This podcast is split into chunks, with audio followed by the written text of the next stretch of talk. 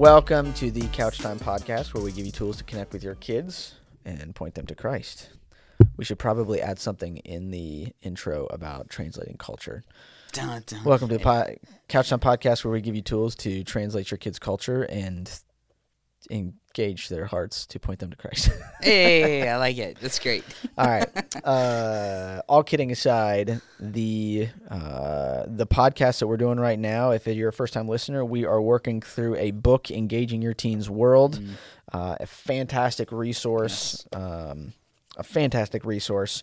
Um, yeah, and our goal is to to equip parents, to equip uh, youth leaders, to equip teachers, anybody that's got teens in their world, their lives that Yeah. they want to um, to point to Christ. And this book is just a resource to be able to do that better. So that's why we're talking about it today. We're going to be talking about chapter six uh, and a little bit of chapter five. Um, but yeah, fantastic resource. Um, so let's let's get into chapter chapter six of this book. Before we do that, though, let me recap. Um, this book is all about engaging culture and why to engage culture.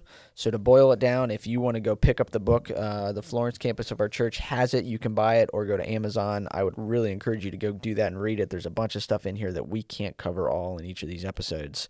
Um, bottom line, though, is teenagers are in a culture that is vastly different than uh, other generations, Yeah. and the more that the more that people, mature people, who love teens, um, the more they're able to understand the culture that the teens are in, the more heart connection opportunities they'll be able to have, resulting in teenagers having a lasting faith mm. once they are adults themselves and after 18. Yeah. And so their goal for this book is to, and our goal, it's like, you know, we have kids in middle school and high school. Our goal is like to instill a, a lifelong faith and love for the Lord that they've mm. got. And that just takes time. Yes. It takes getting at their heart. It takes getting past the superficial, the facade. Yep. Uh, so this book talks very biblically about why, and now we're getting into the how. And last last episode and this episode and moving forward about what it looks like to do that. So, um, yeah, really good. Anything else you would add, Josh, as far as up to this point? No, I, I think uh, the the one thing is, um, if this is the first episode you're listening to, um, this book does build, and so there there are Yeah. things that like there's things and concepts in the previous chapters that are just super helpful. So I'd recommend either just reading the book or uh, like picking up and reading uh, up till chapter six. Or listening to the previous episode, so you just kind of get a flavor of what Do we have do we have all of the outlines in the show notes of episodes? There, there are some notes. You can go check out, even if you're not going to watch or listen to all of the episodes, you can go read through a brief outline or some of the notes. Even that would be helpful. But Yeah. again, we, we want to help give you as much nuggets as pos- as many nuggets as possible so that you can, you know, everybody's busy, but it's Yeah. like we want to be a resource for you as you parent, as you, you know, raise your kids. Uh, we want to be a resource for you. So, all right. Well, let's let's go on to the next chapter then. Uh, chapter six, Dun, which is titled "Missionaries Cleverly Disguised as Parents." Boom. So, um, essentially, this this chapter is all about, uh, as you said, it builds. Parents are, and it even says it in the chapter, but parents are the vessel that God has instituted and designed Yeah. To carry on the message of the gospel. So if everything's functioning as possible, mom moms and dads, mothers and fathers are instilling values that are biblical into their kids as they raise them and they're teaching them how to live it out and showing them what it looks like so that at the end of a kid's childhood and they're spit out into adulthood, it's like they have everything they need to live and function as a mature Christian. Mm-hmm. Like moms and dads have that responsibility um, as you know as yes i'll just leave it at that. And great. so they they talk about parents as missionaries in this chapter. Um, josh if you if you could so i think missionary Yeah. is one of those loaded words that a lot of people regardless of what church they come from or background or experience they've got as missionaries with missionaries short-term trips whatever it's like missions missionaries. Yep. Is a loaded word with a lot of assumptions and baggage. Biblically, what is a missionary? It it's somebody who's taking the gospel to a different culture. I think uh, the uh, that's what Paul did. Um, He he he was probably the most famous missionary. Um, but like, yeah, when when it's to your own people, that that's like kind of a different thing. But like, it's you could call it a missionary, whatever. But like, ultimately, like going to a slightly different culture and bringing the gospel to them. Um, so hey, your kids are in a different culture. Well, that's such a good definition because the Bible is chock full of commands about loving our neighbors, loving each other, treating each other as more important than ourselves. But then it also talks the Great Commission and going to other people who don't know and taking the message with you to them. And it's like, so there's these different contexts, but I think you're spot on. Missionaries is the word that they pick to describe parents mm-hmm. because teenagers are in a very different culture. Almost to the point where there's a different language because yeah. I mean, parents, I'm. I mean, if you if you're just so checked out, you haven't heard ki- your kids use words that you're like, that's not a word. You can't like that's not English. What That's is that? what the heck Yeah. does that even mean? like, even in songs, it's like Mm-hmm. there's stuff that like they're saying. It's like that's a phrase. I don't even know what it means. Like, there's language and verbiage and meanings that it's like are so different than what parents or grandparents understand. Even me as a youth pastor, like I'm a li- I'm not as disconnected as parents are from the age of their kids, but I still don't understand it all. Like I have to, you know, the culture is very different, Mm-hmm. and so it describes parenting as missions. Yeah. Um, and when you go translate culture, which the previous chapter of last week's episode talked about, and you are seeking to understand and analyze and ask questions about what the artifacts are mm-hmm. in your kid's culture, mm-hmm. you can now turn on your mission mind and it's like I'm going after the heart of my kid. I want to help apply God's word to this and biblical thinking and what to do with feelings that are coming up with whatever's going on in their culture and apply scripture to it and help them know what it looks like to renew their mind as the Bible says you can't do that unless you understand the culture. So it, it kind of flows.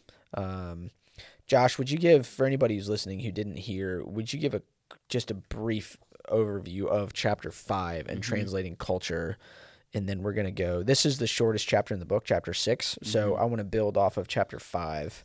Um, Yeah. So uh, in- in chapter five, it talks about culture translation, which they define as the ability to understand, participate in, engage, and transform a given culture.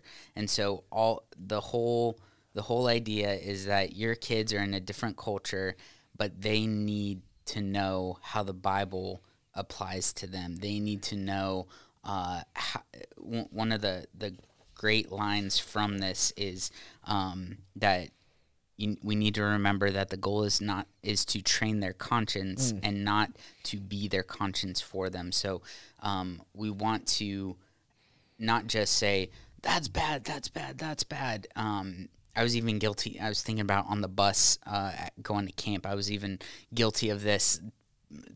Kid wanted to listen to this song. I'm like, that's a terrible song, and I kind of just shut it down versus like actually engaging in that. And the whole thing is take what your kids know and engage with them. Don't just try to shut it down. Don't just try to poke holes in everything, hmm. but learn about the thing that they're they're talking about and use that to connect them to Jesus. And um, the, the it gives a the chapter gives specific process and Yeah. and, and different things. Super so good, yeah. I love this chapter, and so that kind of ties into okay, so now now missionaries, Mm-hmm. right? Yeah. It even in chapter five, it even gives the examples of you know uh, Christ and Paul Yep. and how they did it, Yes, and it's like that's really really good. yes, Uh, Paul went into these different cities where he was at, and there's specific examples of how he responded to the culture being different than what the Bible says that it should be. But instead of just going preaching crazy. them. Yeah, He understood. right. He asked questions, and once he understood, all of a sudden he earned this relational right with them to be able to speak to them about what the Bible says, about what God's word says, about who Jesus is.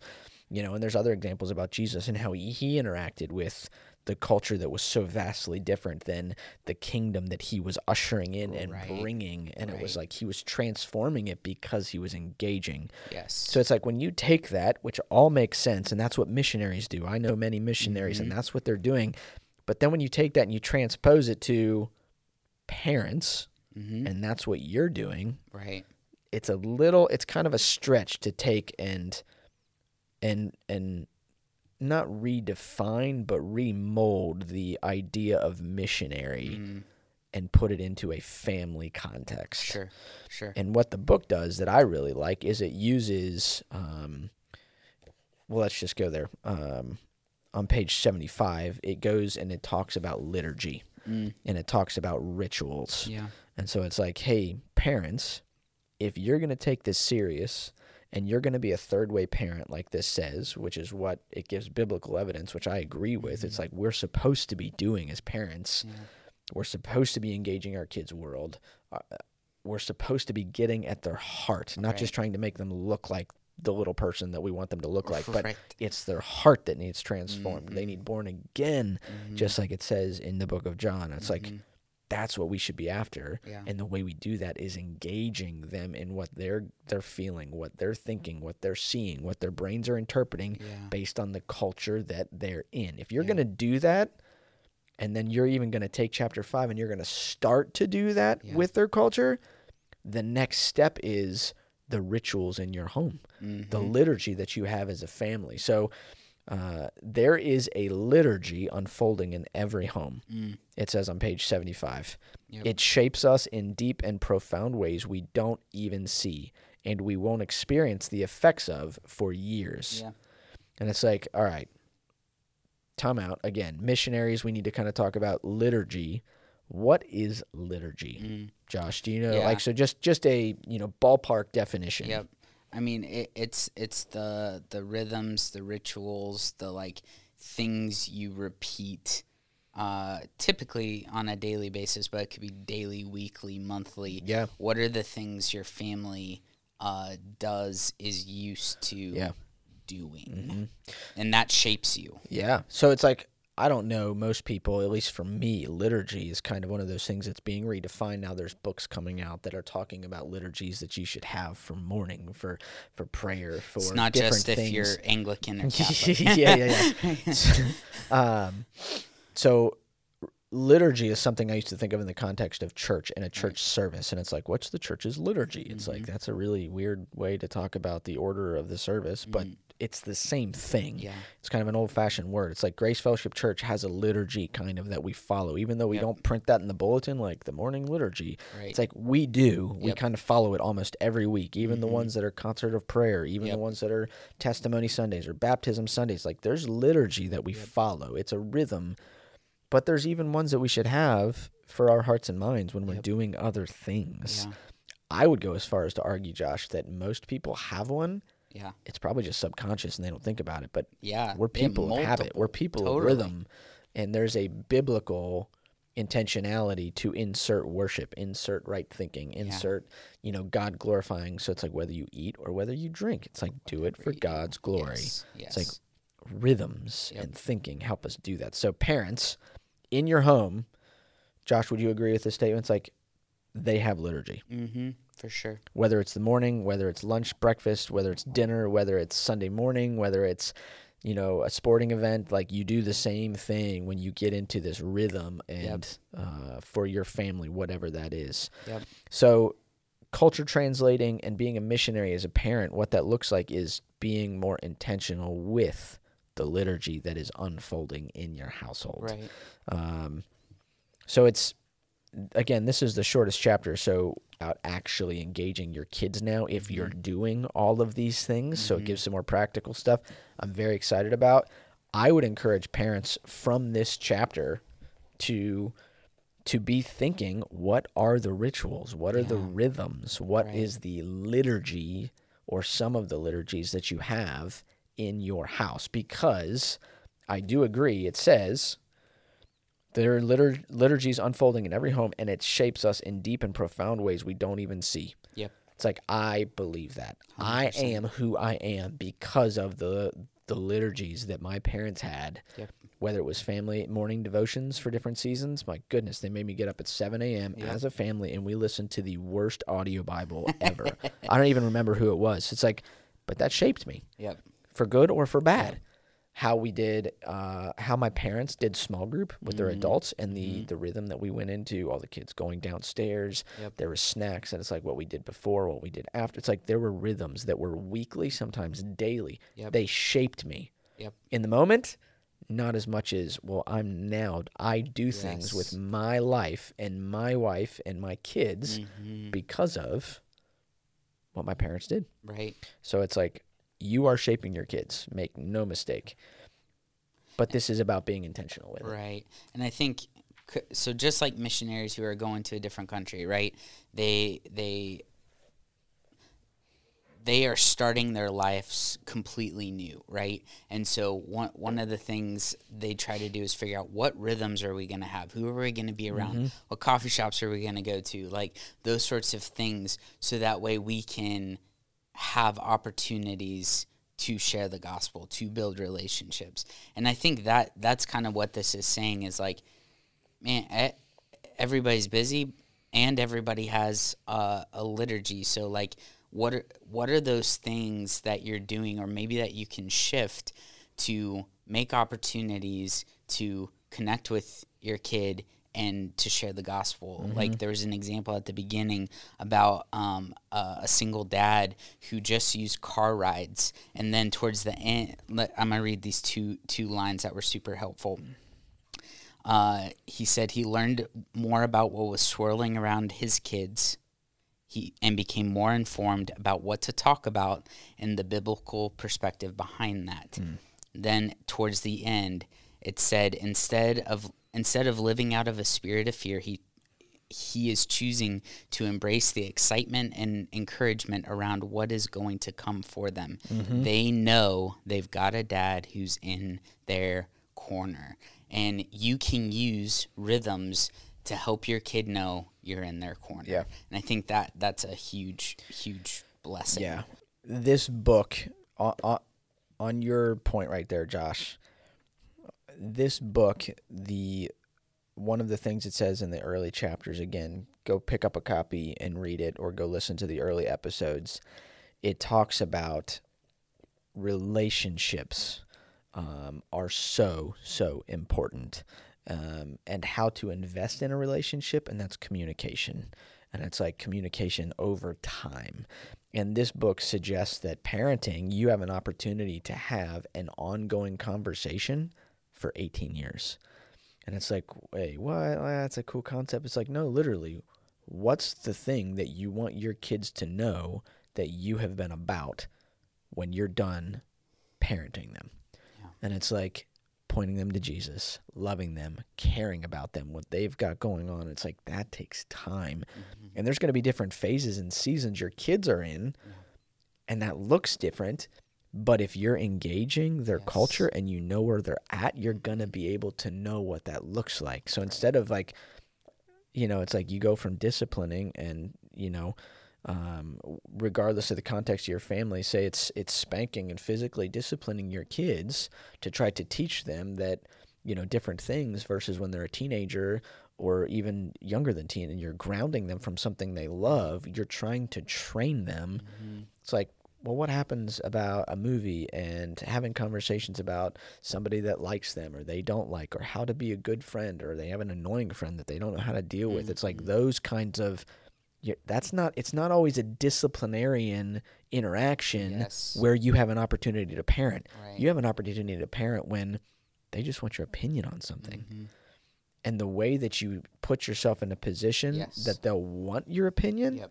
Is if you know what's going on in their world Yep. You they know- that you care. you they know that you care and that's exactly what you said josh and this this it said it's like if you want them to know that if you want them to know that you are in their corner you have to start having conversations now, seeking to understand them. We hope that this has been encouraging and helpful to you, uh, parents, whether you have thought about it before.